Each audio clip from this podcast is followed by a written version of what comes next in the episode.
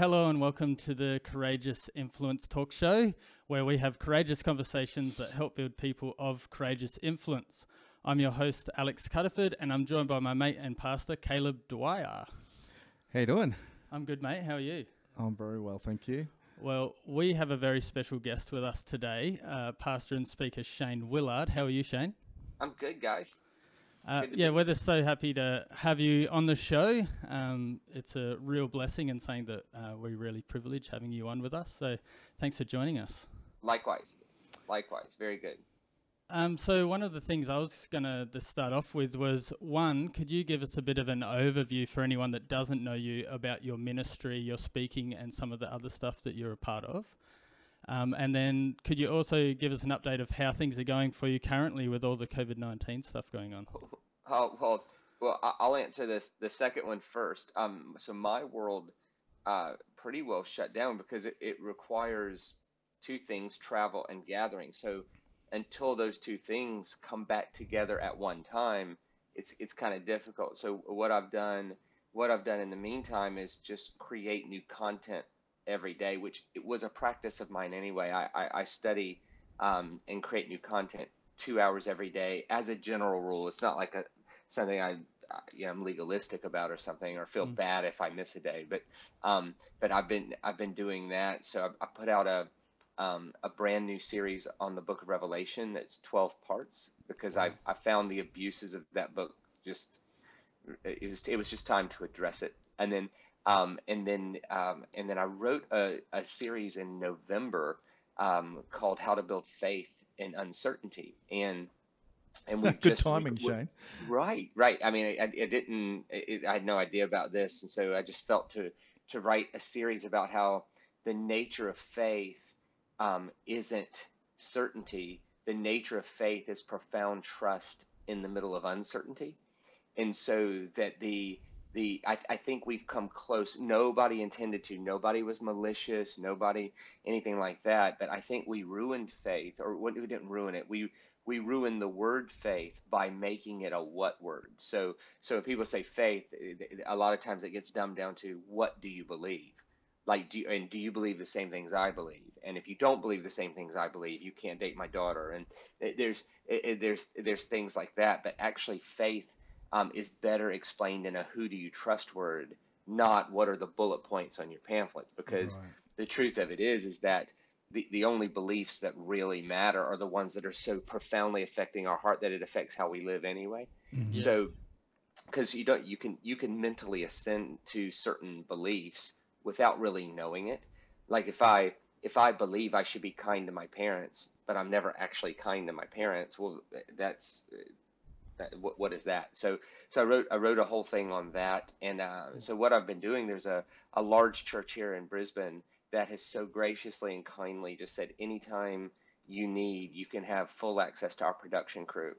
Um, and they do things real professional. And um, and so I've I've recorded ten different 20 minute messages um, to try to help um, my pastor friends um, with their online content. Um, and yeah. so, so so I've been doing that. but and uh, but until until travel and gathering are back allowed, it's it's it's it's pretty um it's it's pretty much halted just simply because the things I do aren't allowed. So, hmm. um, so to your first question, um, so I'm in my 17th year of traveling and speaking. Um, wow. I've uh, before that I pastored uh, on staff. I never was a senior pastor. Um, I was a pastor on staff at two really large churches, like upwards into the three and four thousand mark. Um, and they uh, um, and then I, I, stepped out from there. and the the short the the two minute version of this story is there was a pastor in Brisbane who had come to one of the churches I was on staff at, and he had heard me um, speak, and he he rang me and said, "Look, um, I'm doing a pastors conference in Brisbane, and you're a very unique voice. I'd like you to fly over and do this with me." And so I did, and then those pastors wanted to book, and um, and there there was one guy in that in that first pastors conference from New Zealand. And so he brought me to New Zealand, and then that happened, and then there was one pastor at that conference from South Africa, and he brought me to South Africa, and he just happened to be the pastor of the third largest church in South Africa. So then that hmm. was that was that, and then there was one guy at the South African thing that was from London, and then and so within two years, um, it had it had went it had went all over the world, and um, and this was something I thought I might do for two or three years, and then I fully expected to take like a teaching pastor position at a church, something like that. Um, but uh, but it just kept going and going and going, and before I knew it, I mean, it's flown by truly. Uh, before I knew it, um, 17 years, um, 17 years into it. Like so, somebody said to me the other day, they they looked at my schedule and they said, "Man, your schedule's full. You really got, you know, you really got popular fast." And I was like, "Yeah." And I went. And my initial response was, "Yeah, I did." Um, but then but then I thought, wait a minute, I've been doing this 17 years. Right. Ain't all that fast, you know. Mm-hmm. Um, you know, you, you see some old footage of yourself, and your, your my hair actually was had color, and there's you know there, there's all kinds of things like that. So um, so yeah, so for 17 years I've been traveling primarily to Australia, New Zealand, Singapore, South Africa, um, mostly the UK, but the, the Netherlands has really opened up to me as well. Oslo, Norway, Kolding, Denmark. So just um, uh, Rome, Italy, um, and so just really, uh, and then I, I still I still have four months of solid uh, bookings in America, and so that's how my year sort of works. But right mm-hmm. now I'm in Brisbane for the foreseeable future, and and look, let's be honest, there's worse places to be locked right. down than in flipping Brisbane, Australia. So exactly. you know, it's it's a it's a good it's a uh, um, it's it's a good thing. My health care is taken care of here, um, and and you know, Queensland, I think only has like 85 active cases or something. So, um, you know, it's it's a uh, um, it's it's it's a it's a good thing. Yeah, awesome. So, Shane, that's probably a good lead into our first question this morning. Um, you know, for the most part, us in Western nations, particularly here in Australia, we've dodged the worst of COVID nineteen in a lot of ways. No doubt, yeah. there you know people have died. there has been um, sorrow in individual lives, but mm. certainly mm. nothing like on the scale we've seen other places. And I just wonder, as a person of faith and as a Christian, how should we respond to that when we see some of the devastation in other areas? Is it enough just to be thankful for what we've got, or should it start to uh, cause us to ask some deeper questions? Well, if it doesn't cause you to ask deeper questions, I don't I don't think you're paying attention. So it's it's uh, gratitude. absolutely, I am I, I, I am thankful that I am in Queensland, Australia, um, and I'm thankful that in uh, in America I, I only know one person personally that got it, um, and that was right. my friend Jason Spears, and, and our friend actually. I'd like to call him our friend, yeah. yeah, yeah.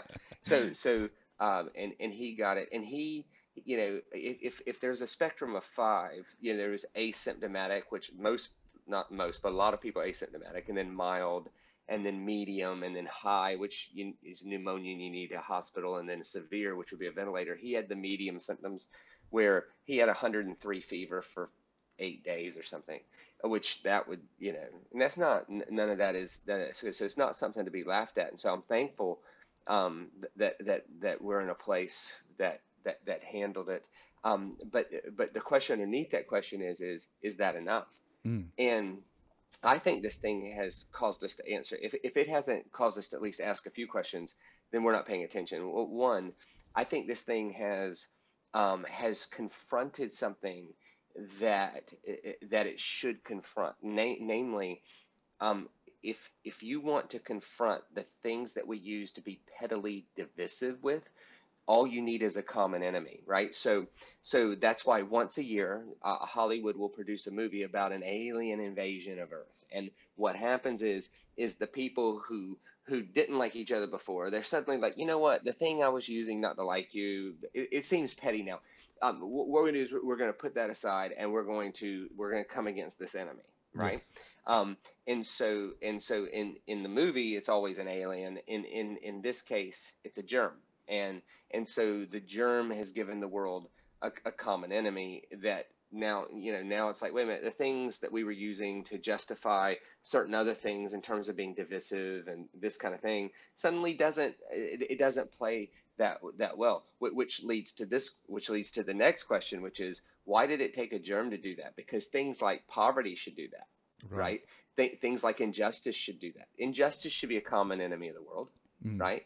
Poverty should be a common enemy of the world. Suicide should be a common enemy of the world. Child abuse should be a common enemy of the world. And so, so the, the so the confronting thing is is, hang on, what petty things did I l- allow me to just create another system of us and them which Jesus, if Jesus didn't come for any other reason, it was to destroy the framework of us and them thinking. I mean, like, like the like the the, the ancient Jews had us and them, clean and unclean, down. I mean, I'm talking. They had it statically drawn, and and, and if you if you just read the Gospels, understanding that some of the comedy in it is, you know, Jesus is going, you know, you guys have clearly called them unclean their whole lives. I'm telling you, they're the clean ones. And then he would just walk away, right? so he's he's blurring the lines of clean and unclean and in and out, and he's calling Sidonite women blessed, even though there's six verses in the Old Testament that says all Sidonites are cursed. And so one of the things that that Jesus did was he just clearly showed that he loved people more than the rules we create in um, and the in and out lines. And so and so what what this has done is it's given us a common enemy, but then it confronts why did it take this to give us a it's not like we didn't have common enemies. It's not it's not like we didn't have poverty. Right. it's, it's not it's it's it's not like it's not like we shouldn't have been confronted before now about something like what price am i willing to pay myself in order to protect the extra vulnerable mm-hmm. right? Which is which is what this thing has forced us to, to question, right? Like yes. like likely if any of us get it, right. it's you know, it's not nice. Don't get me wrong. Talk to Jason Spears. Right. But but he never had to be hospitalized. Right. He thought he was going to one night, but he he never actually had to be hospitalized, right? But if but but my uh, my 83 year old pastor that I live with, well, if he gets it, he dies right. right. so so so at what price are we willing what how much cost are we willing to absorb ourselves for the sake of the vulnerable hmm. and and and in that sense i'm a bit encouraged particularly with australians who up until now have have been like look we'll come together and we'll pay a significant price uh, it, it, for the sake of the most vulnerable in our society, yeah, and, and, that and, and that should be commended. Um, and and and, and I got to be fair to these leaders, man. Like, who would want to be these people? Like, right. they're they're having to make decisions in real time, and so now now that the curve is obviously like South Australia had like six straight days with no cases, so so now the pressure is well open open open, and so there's this and and and look, there's some commercial realities to that too, but but I'm thinking that that if if the virus and the way Australia handled it didn't make us grat it didn't have gratitude, then we've missed something. And then if it didn't make us ask the questions underneath the questions, we weren't paying attention. Like you know, it's like poverty is actually a bigger enemy than this thing is. It's mm. it's affecting more people that, than the thing is. And so so what's happening is is you've got someone worth say two and a half million dollars who just lost fifteen percent of of their stuff on paper. It'll all come back once it rebounds. But on paper, they've just lost 350 grand and they're like, you know, they're having, they're thinking, who's going to commit suicide because they've lost. But it's like, wait a minute, hang on. There are people, there are, there are people in countries that if you put everybody they know together will never think of that number. Yes. Right? So, so it's confronting the things that, uh, that we thought were important. I, th- I tell you one other thing that's hit me. This is this is particularly because I'm Australian now. Is Aus- Australians value uh, rest and relaxation more than Americans, right? Is that right? So, oh my god, like so so so the so the number like the by far number one question I get asked as I travel, you know, and I'm I'm in a different spot every three days is is is you know mate when are you going to take holidays mate right?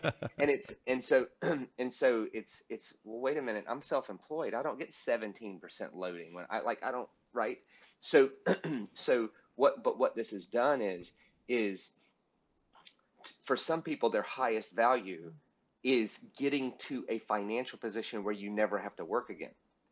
And what this has done is given people a taste of what that actually looks like. And they don't like it, right? like it's it's it's um uh it's it's philosophically it's the sacred object. It's if I just have enough money to never have to work again, Yes. I'll be happy. But now people are getting a taste of what life is like when you don't go to work, and it's like, wait a minute, I want to go back to work. So the it, it's, it's so it's confronting at least those three or four thoughts, and that is why haven't we responded in unity to a bigger common enemy? Yes. Um, and what petty thoughts have we allowed to divide us that a common enemy now has confronted us with?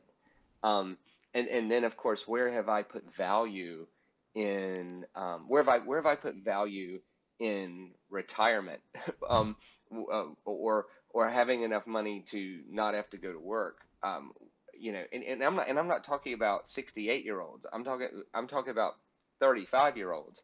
Um, you, wh- where, where have, where have we allowed this to skew what reality actually looks like?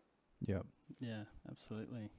Um, you started to allude there to one of the questions that I was going to ask you around what are some of your daily habits that uh, allow you to really make your theology something that truly impacts your life? And, and obviously, you've got a, uh, probably a deeper theology or maybe a, a wider reading and, and theological understanding than most. So I was definitely keen to ask you how um, how you have actually gone about in your daily habits to really make that something that actually changes your heart and the way that you live your life.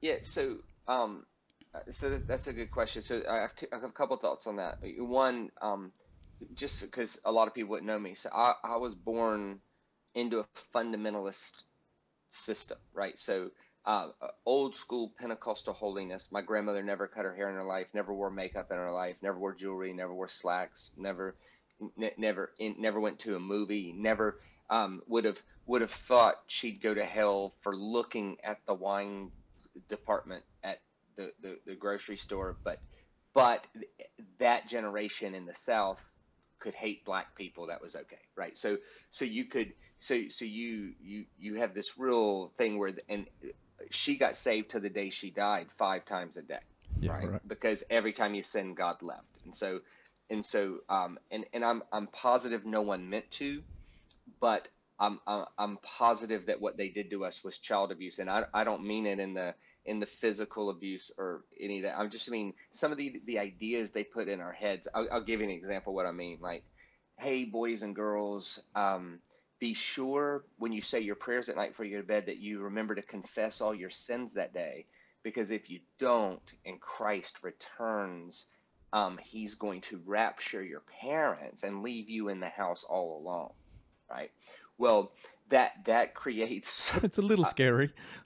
a little scary, right? It, well, what what it did was is is it created an ethos where I was regularly getting up in the middle of the night to make sure my parents were still in bed, which then Right. creates another problem on occasion where you know mommy and daddy are just wrestling. Uh huh. Anyway, so you so so you have that. So I had that in my church background, but then I went to school at an independent fundamental Baptist school, which was highly academic. Um, and I thank God for them. They taught me how to read ancient literature. They taught me how to interpret things. They taught me they taught me how to write critical analysis of of metaphorical literature, like Nathaniel Hawthorne's The Scarlet Letter and Dumas's The Count of Monte Cristo Right.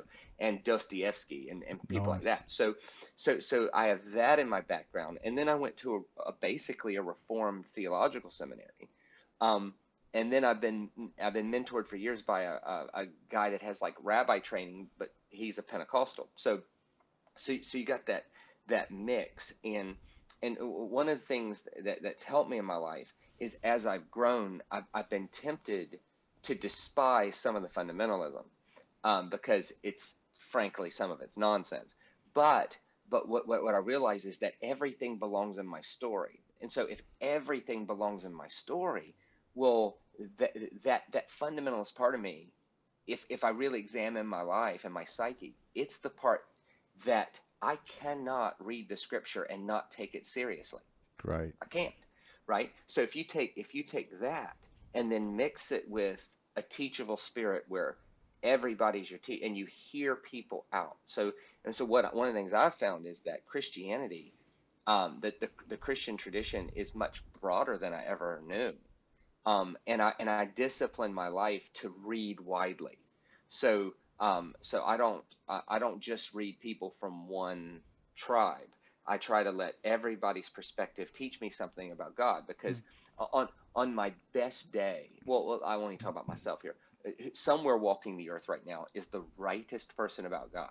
It has to be right. Mm-hmm. So somewhere, and and and you know, I would say they still haven't scratched one ten thousandth of one percent of what God is, and so and so if if they understand one ten thousandth of one percent, and I understand one ten thousandth of one percent, and we humble ourselves and listen to one another, and go, oh, tell me how you read it.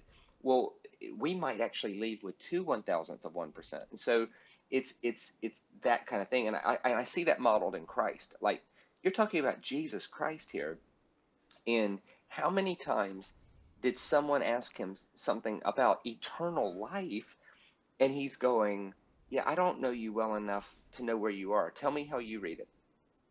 And then and then he hears them out. Hmm. And then he goes, more often than not, he goes, Yeah, I'll go with that. Hmm. Yeah, yeah, go and do likewise and you'll live, right? And so what what I find what I find in scripture is that God seems to be humble enough to always meet us where we think he is and then engage our story in order to make it better. Hmm. Um, and so, um, if I, I, could illustrate this with creation, and, and this is this is the problem with the, statement, and I want to be clear about this for all who are listening. I know what people mean when they say this. I'm not mad at them, but when they say, "Oh, God's so holy, He can't be in the presence of sin," right? Well, I, I know what you mean, but but that doesn't hold up to scrutiny. It seems like the opposite is true. It seems like that from creation if God faced darkness, he didn't avoid it. He didn't go, Well, I'm too holy to enter into that. He looked at the darkness and engaged it with light to yeah, make well. it better.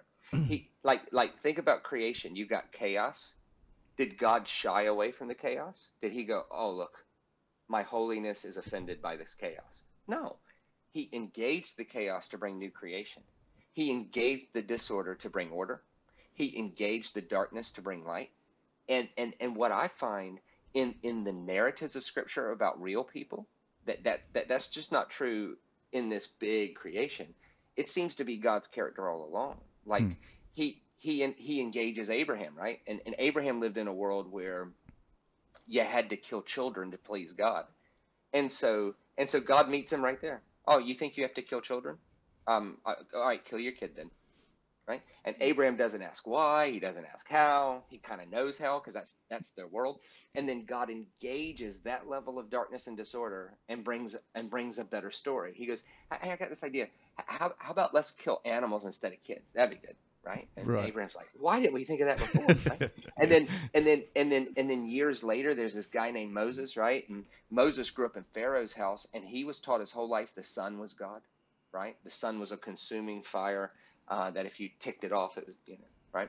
And then and then if you read the Moses story, when God chooses to reveal Himself to Moses, He reveals Himself as a fire. Like mm-hmm. you think I'm a fire, I'll be a fire.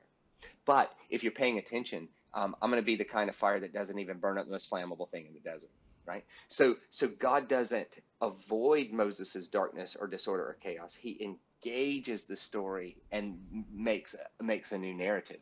Yeah. Um, and I think that's what Christ did for the world. I mean, like it, by, by the time Christ comes along, um, the whole world thought God was Caesar, which which was perfect if you think about it, because oh, you finally are at a place where you believe God can exist in a man. That, that's great. So I'll come as a man. And I'll and, and I'll turn your world upside down as to what you think. If if God was a man, would he be raping and pillaging and oppressing 99% of the world? No. If God was actually a man, he would be lifting the lowly to the place that he'd be leveling the playing field. Hmm. And and so and so what what I find is is that if God throughout scripture was nice enough to meet people where they are, engage the story in order to bring a new narrative, then he's been doing that with me. And so I wonder where I wonder sometimes where God's been trying to teach me some things all along, but I wasn't ready to hear it. And so he just keeps putting things in front of me. So in my daily discipline is I try, I try to read, uh, study, or write uh, two hours every day. Um, and, and I try to discipline myself over the course of a year to read widely. So like like in the last few months, I've read Tim Keller's The Cross and the Crown, right? So Yes. which was the, uh, the you know which is a reformed uh, a, a reformed theologian's view of of the cross and resurrection, and I found it brilliant. But I also read Dr. Brad Jersak's A More Christ-like God. Uh, now, Dr. Brad Jersak is a uh, is a was a, was a Mennonite youth pastor who had a massive encounter at the Vineyard Revival in Toronto, became a sort of Pentecostal pastor for 20 years, and then left that to become an Eastern Orthodox priest and academic. Well, And so and so here is a here is a Eastern Orthodox Pentecostalish academic writing a book about the meaning of Christ. mm, Well, he's probably got something to say. so and I, and I will I will get I'll give him kudos on this. It was the most profound Christology I've ever read. And so I mean like if Caleb if you'd have asked me before what place does Christ have in your life? hmm I would have said I hope preeminent. Um, but I but I can always do better. right. Like with humility I could do better. Yes. I read that book and I thought I have to do better. like Wow. it's it, yeah, like that book um and it's not that and, and once again because I realize your listeners don't know me. I, I don't I don't have to agree with someone's with everything someone says to be edified by most of what they say Right. right? So I don't mind reading a book and wrestling through it. Actually, if I read a book that doesn't make me wrestle at all, I'm sort of like, what? Why, why did you bother writing be it? Yeah, I guess I just need to be affirmed to something. So, so, so, but, but Tim Keller um, and Brad Jersak are both fully devoted followers of Jesus, who have slightly different takes on certain things. hmm Um, and instead of trying to decide who's right, who's wrong, who's in, who's out, which was the first lie ever recorded in the scripture. And we should never forget it because evidently it was told by a talking snake. Look, when a talking snake tells a lie, remember it, right? which is which is your best life is found in navigating good and evil perfectly. Right. No, it's not. Um, but versus both of these guys are fully devoted followers of Christ, and what can they teach me? What can Right. they? How can they? I, I love the way the Jews say it. That truth, the truth of Scripture, is like a seventy-faceted diamond, and it depends on how you turn it as to how the light refracts through it. Hmm. And so, and so, here's someone out, um, you know, without without judgment. So, and, and then of course, I've I've read Peter Rollins's uh, The Divine Magician. Um, so he's an Irish philosopher. Um, Jersak is a um, Dr. Brad Jersak is a uh, uh, an Eastern Orthodox theologian. Um, uh, Tim Keller is a Reformed theologian. Mhm. Um, and and I've read in, I've read N.T. Wright's Revelation for Every Man, who's an Anglican bishop. So I try to allow everyone to be my teacher because all these guys are fully devoted followers of Jesus, and it's and it has enhanced my life a lot. Um, I think it's that humility that you bring is one of the reasons I think Generosity Church loves you so much. Uh, is that you bring this amazing balance within a really making whilst making a really strong point at the same time.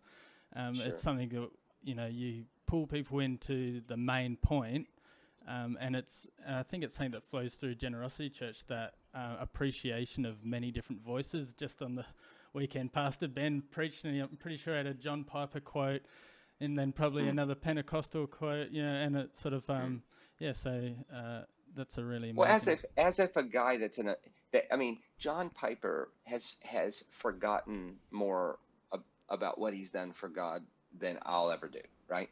And so, so so let's say I have a slightly different atonement theory than him. Right. So, Yes. A- a- as if he can't teach me something about the nature of Christ revealed in Romans. hmm Are you kidding me? hmm he he's forgotten more about the book of Romans than I would currently know. So so the, to, the idea that all you know, and and I- I think that um, the number one test of um, of prophecy in the first century was did it line up with the disposition of Messiah? Was it compassionate, gracious, slow to anger, abounding in love and forgiveness? Hmm. And and if it was compassionate, gracious, like remember in the first century, there was no Bible. The Bible was in the it wasn't put together to the early 300s. So they in, in a New Testament prophetic world, they couldn't they couldn't judge it by does that line up with the New Testament? There was no New Testament. So so they their judgment was was that delivered in a manner consistent with the disposition of Messiah? Was it compassionate, gracious, slow to anger, abounding in love and forgiveness? Hmm. And um, and so when I teach, um, right, wrong, or indifferent, which a lot of what I say is right. Um, a lot of what I say is a lot of what I say is wrong. There's no way 10 years from now I'll listen to something I did today and go, nailed it. No way, because I would have grown in that in that process. And so really, we want to communicate with that uh, with that. I love the way Paul says it. He he says, um, "Rejoice in Lord always." And again, I say, rejoice. Let your gentleness be made known to all, for the Lord is near. In other words, for Paul, an awareness that God is with us should automatically result in a fruit of a gentle spirit, mm-hmm. Which which which was Jesus's whole thing. Like you know, blessed are the peacemakers; those are the sons of God. Mm. And and I think I think as communicators, um, I think it's important that that we keep in mind. I'm 44. Um, I have never once been able to shift someone who started with a conclusion, not once. And I'm at least of average intelligence. And so, so we can at least deduce that trying to coerce someone who's digging in doesn't work. So in my communication style, what I do is I make a strong point, but then I leave the audience with questions because you can't be offended on a question. If you're offended on a question, it's you, right? Yes. So if I say, if I say, God is against greed and he's for generosity, so you better be generous. You better get up here right now and commit to generosity. Well, um, that's less effective than if we've made the point that God is anti greed and pro generosity. Are you generous? Tell me a story about in the last seven days whose life you've affected. Um, that you, who, wh- where have you treated someone kindly who has no ability to pay you back? Um, those questions then invigorate a part of the brain that doesn't allow the defense mechanism to go up.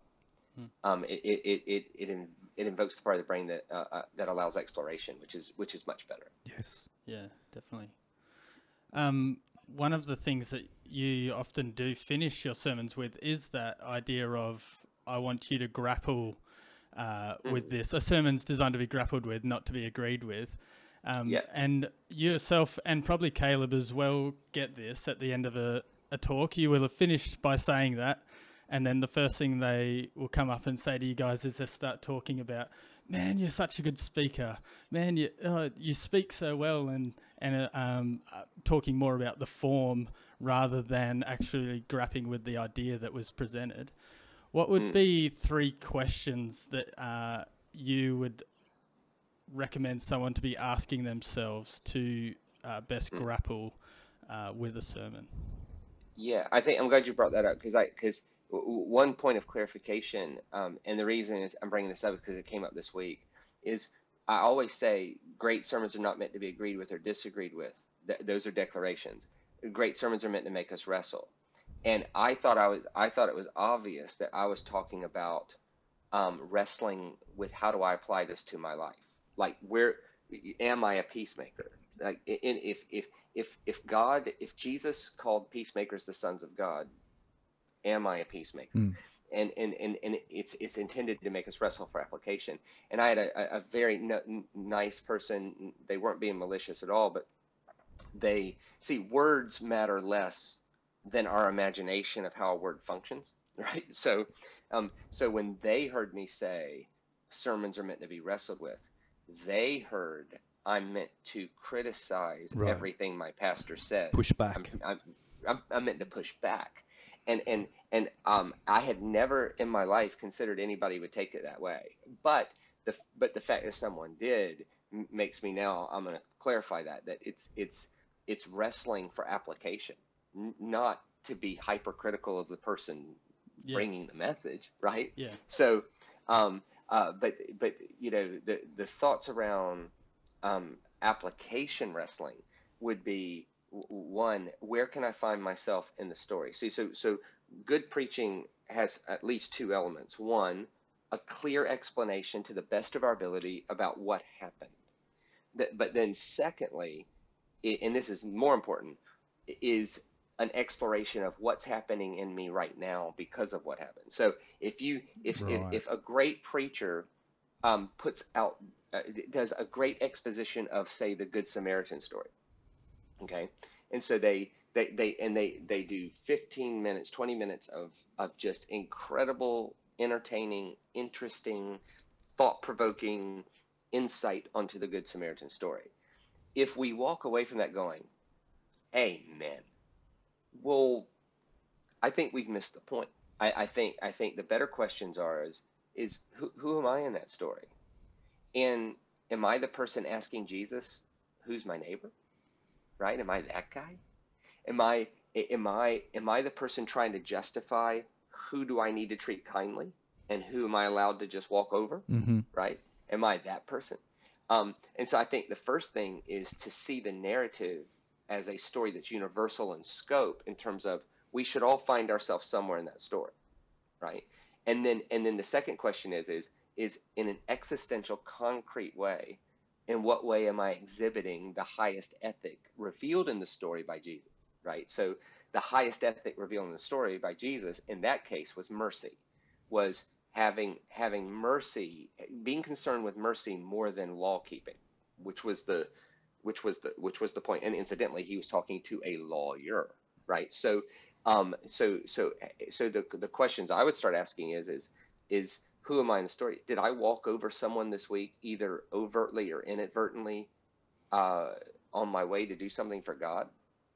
Um, wh- where wh- where have I where have I uh, made some? And then then of course there's another question in the story, which is which is Am I a racist? Do do do I um, do I automatically label someone out because of their race? Mm. Which that would have been at play in that story. Um, because the Samaritan would have been ugh, and and the, the the the the Pharisee that's asking the question would have never considered the priest and the Levites good people. So that, because there was a big rift between the priest and Levites. So so that story is revealing all kinds of things around around in and out thinking, us and them thinking, clean and unclean thinking, um, race racist thinking, and then it's also revealing some things around what am I doing with my resources? Um, am I sharing uh, my good gifts with people? Am I am I looking for ways to meet needs with no expectation of return? And so and so part of part of of good preaching is is clearly to the best of our ability explaining what happened, but then taking a, a, a, a significant amount of time and thought to frame questions around helping the audience find themselves in the story Nice. like like at like at GC conference last year, I closed the conference um, with a, a sermon I do called "The End of Hostility." That the cross isn't just the forgiveness of sins; it's something to be inspired by that inspires followers of Christ to be people who de-escalate conflict instead of escalating it, right? And and I ended it with Peter cutting the guy's ear off, and Jesus Jesus's response to the guy leading the charge to kill him was to take a second and put his ear back on on his way to the cross. Mm. That that is now, if we can look at that and go, "Amen, that's right, he did that." What? Versus looking at that going, "How can a guy be treated that unjustly and still care about that guy's ear?" I want to be like that. Yep. Mm. Nice. You know, and then and then the next question would be, whose ear am I currently slicing off? Like obviously metaphorically. Hopefully, metaphorically. And and and and is there anybody is there anybody in my life right now who thinks their ear is cut off? Because remember that guy was a priest, right. It made him. and if he had if Mm. he had any physical blemish, he's disqualified. yes. So um so so basically Peter was disqualifying him from ministry, which leads to all kinds of questions like who have I disqualified? Mm. And and am I more importantly maybe am I looking for ways to disqualify people instead of looking for every way possible to reconcile them? Um, and and so these are these are things that make me then wrestle for application. So, Shane, how do you live with such a? You take theology and you make it really personal. Um, Mm. It has to impact your daily life, as Alex said.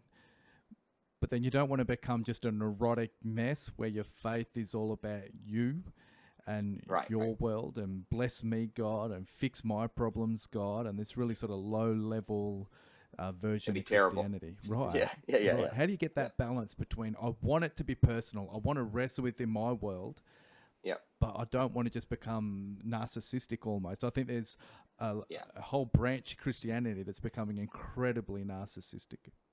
And boring. Right. As I mean, as as soon as it becomes around, how can we get this exactly right? And what you know, you're it's just it's just boring. And so and so for me, I just have a I I have a, a statement I tell myself all the time. Um, just it's like a re- repetitive thought, and and that is and that is the action is out there. Um, that if that if if if what I'm doing if what I'm doing in here does not somehow affect how I treat my neighbor out there, um, then I'm missing the point. And then I have to ask the second question, which is, name it. Where is it affecting it? Mm. Otherwise, I get. Otherwise, I can let myself off with a platitude, right? Right. And and that, that and that's not good. And so, to, and to the preaching point, one of the things I try to do as a communicator is I start. I all I, if you if if you pay attention to to the, to the way I speak, and you'll hear it now that I'm letting you in on it. So I always start with something broad, and then as it goes down, it always comes to some sort of point that is very pointed. So, uh, so an example I'll give you is like I, I do a message on Palm Sunday, where where Christ is coming in on a donkey, and the irony is is that Pilate is coming in on the other side of the city on a war horse, and uh, and and I go through 20 minutes of the history of Rome and how this was happening and why Pilate was even in Jerusalem. He lived in Caesarea and what was going on at Passover and there's there's all kinds of entertaining history with it. But when it come down to the point, my question was, um, are you building your life on the back of the war horse or are you building your life on the back of the donkey? Hmm. So so so the way you're the way you're a husband, are you a war horse husband or are you a donkey husband? Are you a war horse business owner or are you a donkey? So are you a are you an oppressor or are you a liberator? Are you are you a, a boss or are you a servant? Are you um, are you bringing hell to your world? Or are you bringing the presence of God to your world? Um, are you um, h- how do you treat your wife when she disappoints you a little bit? How do you treat your husband when he leaves his underwear on the floor for the 18,000th time? Mm. How do you treat someone who cuts you off in traffic? How do you treat someone who cuts you in line at the grocery store? How do you so so there's always two ways to respond in our world. We can be war horses or we can be donkeys. And so um, and so th- what started off as a big Huge concept. historical and theological concept, I always try to make sure because I'm going to lose some people in that part, even though some people love it. But but but as I come down, um, I'm I'm bringing it. I'm trying to bring it home to. Uh, someone ran the red light in front of you. Nice. Um, now what? hmm Um, um, someone, hey hey, the waitress at the uh, at, at the restaurant is is taking four minutes instead of two minutes to get your drink order. Outrageous. with, with without with without right with without without realizing that just being in a world where we can go and order someone to cook us food makes us royalty from 500 years ago Hmm. right?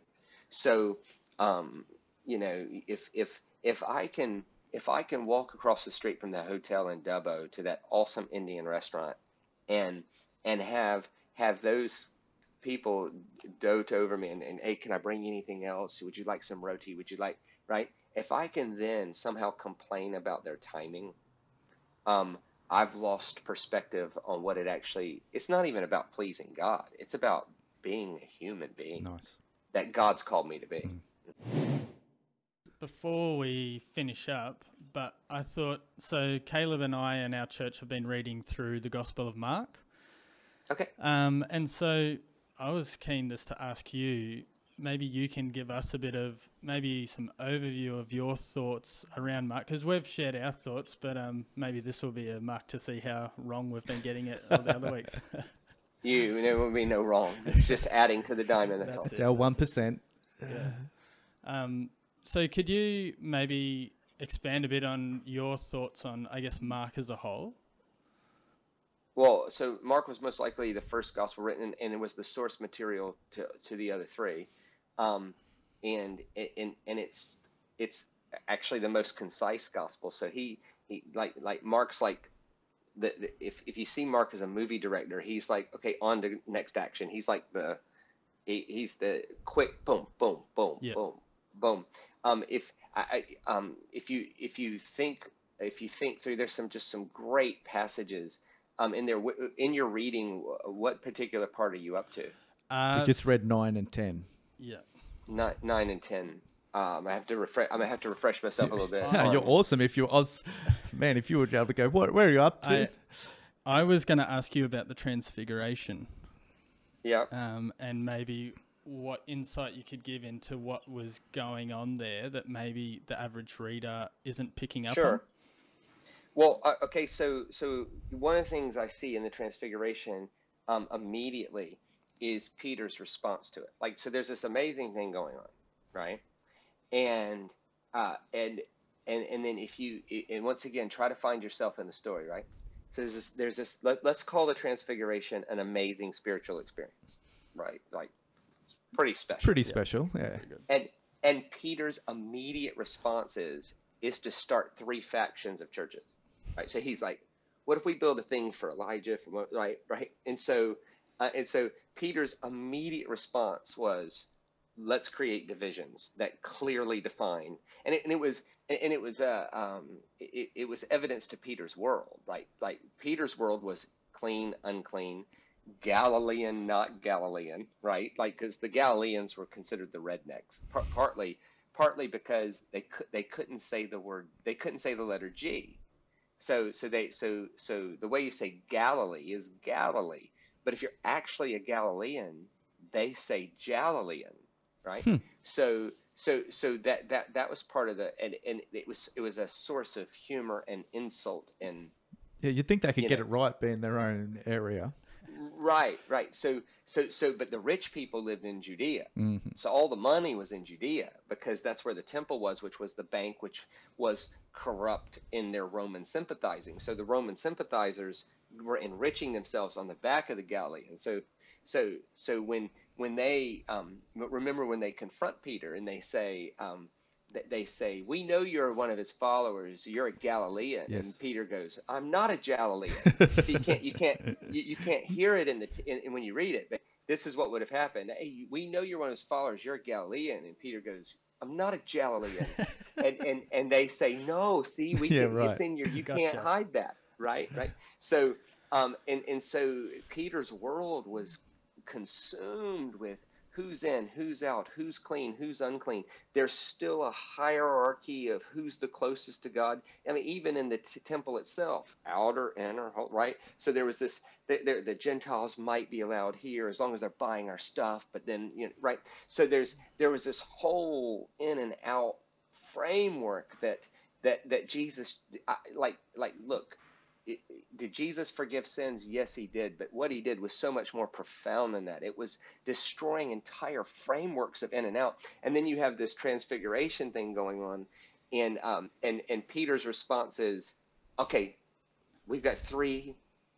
specific things that we can. Let's build one here, one here, one here. And it's like, oh, Peter, like like like you're just you would just be trading one system of in and out for another. Hmm like like what are you doing? So, so you've got that. And then the other thing you see there is you, you see you see the gospel writer um, mark um, tying tying three tying three things together that are very important. Like what role does moses play? What role does elijah play? Because they there, there was a sect of, of judaism that thought the, Messiah, the coming messiah would have been like elijah's inspirited right? Like like a a thing. And so what you, what you see what you see in the transfiguration is is Mark setting Mark setting Christ apart as different, special, and unique from the other two heroes. And and and and that's like like what you thought Moses brought, awesome, but this is better. This is this is Moses 2.0, Hmm. right? Um, what you thought Elijah brought to the scene, Christ is infinitely more. So so you see you see this differentiation, Mm. but then I, I find it funny that that that Peter, in, in instead of making Christ preeminent at that point, he wants to build three, right? He want okay, let's who do we belong to? Um, and so there was this massive, massive question about belonging, and um, and and if if I was going to apply that, if if if I was going to apply that to to my life, I'd start asking questions like, if Christ is preeminent, then I should be less concerned with who's in and who's out versus what direction are people facing taking their next small yes towards Christ. Mm. And um, and where where am I guilty of hierarching myself above others? And and how would I have responded in this situation? Would it actually raises questions about my own doubts and um, and would I have not believed myself and would I have talked myself out of such a, a of such a thing? And so, uh, without going back and reading the whole passage, that that those are things that just come up to my mind pretty quickly. Awesome. Well, Shane, thank you so much for your time with us today. We really appreciate it. Uh, oh, pleasure, guys. I think every time we talk with you, we learn something Yeah. and are inspired to. One of the things I love about your ministry, Shane, is that you always make Jesus and the cross bigger and you leave us with a passion for the Word of God. And so I want to Yeah, honor you and that's what I'm trying appreciate for your time. Really, really. and really always do. remember the actions out there. Yeah, so that's a great thought. let's let's be inspired. And I, I I appreciate you too, Caleb. Caleb, you've uh, to affirm you, you've made me a better person. And um, um, I've uh, I've never had a conversation with you once that I didn't leave changed at least one or two degrees. And uh, and what I feel like happened in this podcast is uh, is is that we let people eavesdrop on what we talk about at the Thai restaurant anyway. Right. yeah, and it's it's it's pretty cool. Awesome. Thank you, Shane. Really appreciate it. Thanks so much, Yeah. mate. I um Yeah, actually mate. I re- I remember a couple of years ago. I don't think it was the last GC conference you're at, but the one before, and you ended it this really hammering home some encouragements to some of the local pastors and people in the church, and um, Oh, yeah, yeah. and you and you really um and you this gave this amazing encouragement to Caleb, and I actually and I already like I fell in love with the Caleb with Caleb the moment I met him, but I remember as you're encour- encouraging him, um, that really reminded me just how to appreciate the person next to me, not just the person that you know is you know the speaker that's come from the states and has Sure. is going to blow your mind, um, but also reminding me to just um, appreciate what's right next to me, and and that's always uh, something that's uh, allowed me to always appreciate Caleb and the guy next to me, not just um, the amazing guest speakers that come along. So um, thanks for that. yeah. Yeah. You, you guys at GC are surrounded by just awesome, awesome, awesome stuff. Yeah. Awesome people. Absolutely. Thanks so much for joining us, mate. Hey, Brilliant. thanks, guys. Thanks, Shane. Enjoyed Bless it. you, man. We'll see you, mate. Uh, so, thanks for listening to the Courageous Influence Talk Show. Uh, make sure you follow us on YouTube, on Spotify. You can find us on the Courageous Influence Talk Show podcast. Uh, and you can also find us at Generosity Church Bathurst, Facebook, and Instagram. So, we'll see you around. Bye. Hooray.